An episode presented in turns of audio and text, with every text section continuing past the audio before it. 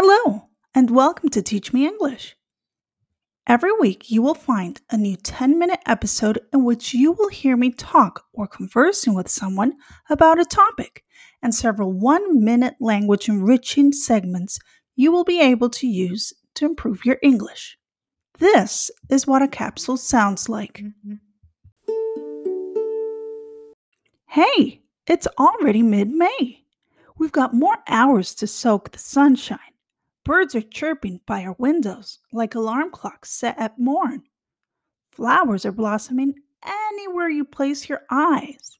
Have you noticed that as of now, the afternoon breeze is getting warmer with each passing day?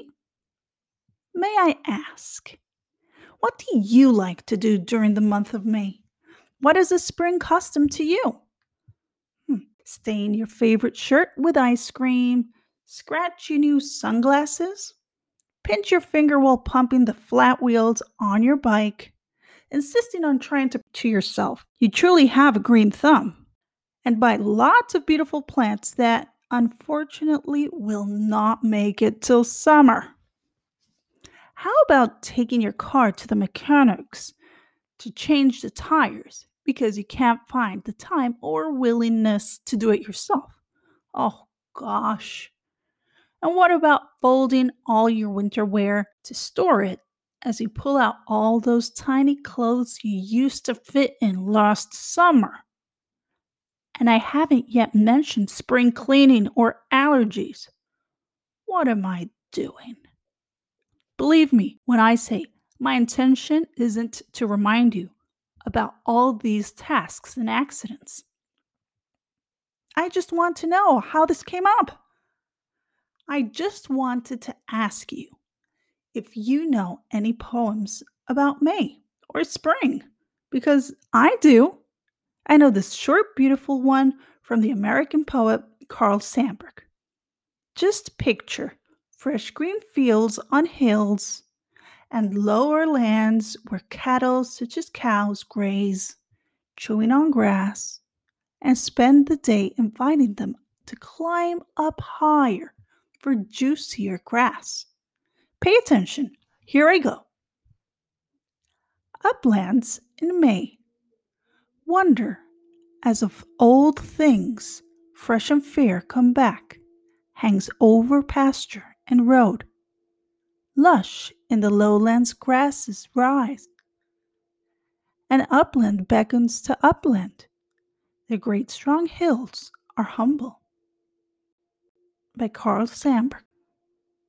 Can you visualize the cows on the hills climbing upwards to graze? So may the grass on the lower lands grow back again. And while watching, ask yourself whether what was there last year will be back again this year around. Hmm.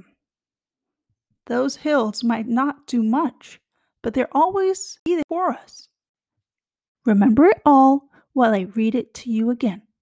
Perhaps you may even memorize it and surprise someone. Uplands in May. Wonder, as of old things fresh and fair come back, hangs over pasture and road. Lush in the lowland grasses rise, and upland beckons to upland. The great strong hills are humble. Uplands in May by Carl Sandburg.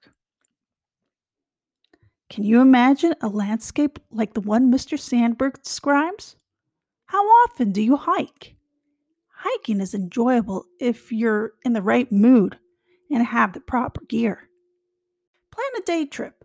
Prepare your attire, snack, anything else you may need, and walk out in nature. Oh, remember, you are better off going on a day it might rain than one it may rain. May you have the best of days.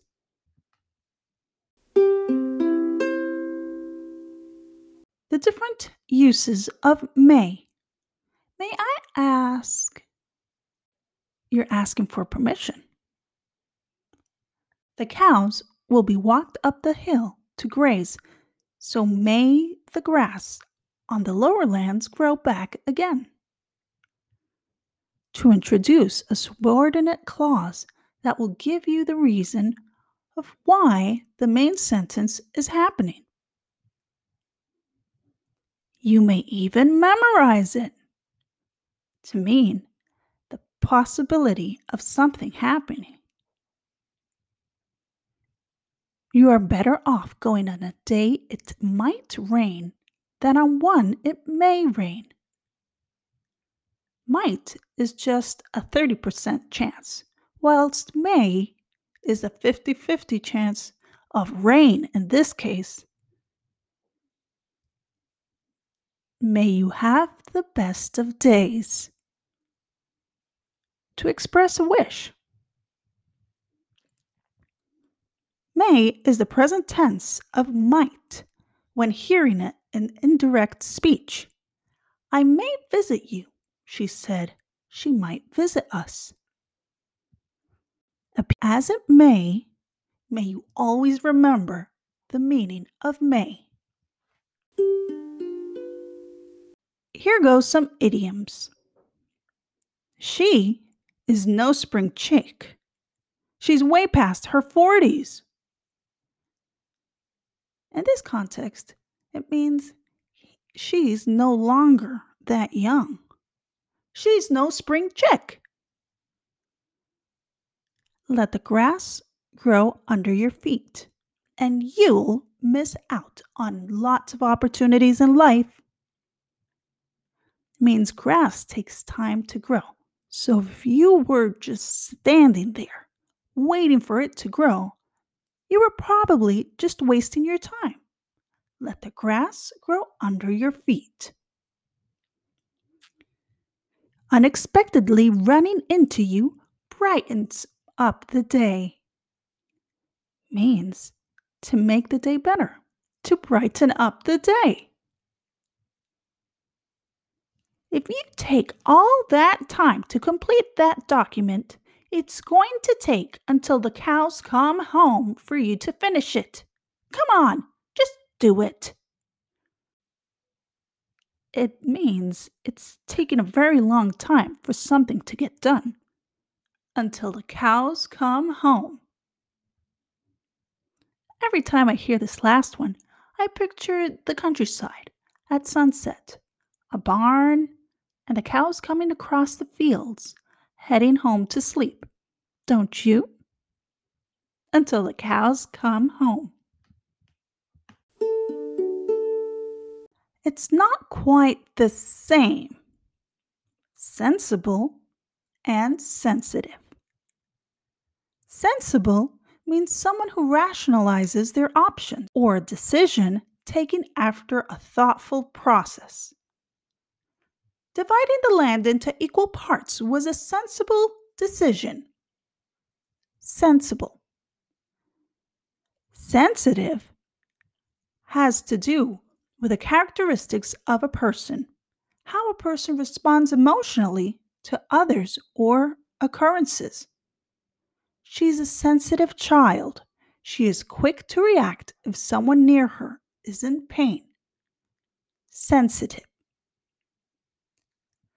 sensible versus sensitive.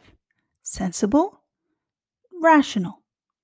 Sensitive, emotional. Sensible, sensitive.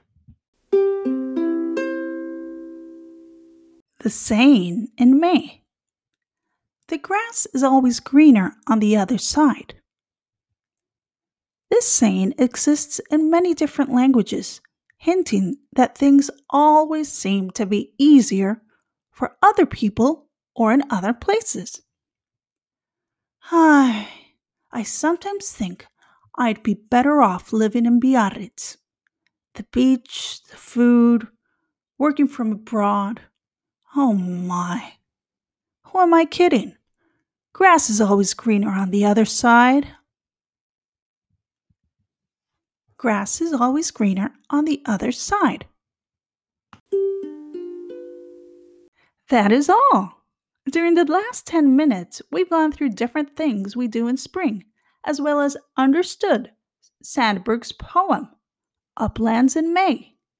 The various ways we'll hear the use of may in sentences, how to use the idioms she's no spring chick, to let the grass grow under your feet, to brighten up the day, and my favorite, until the cows come home the difference between the words sensible and sensitive, as well as the saying, the grass is always greener on the other side. Stay positive and let's keep improving.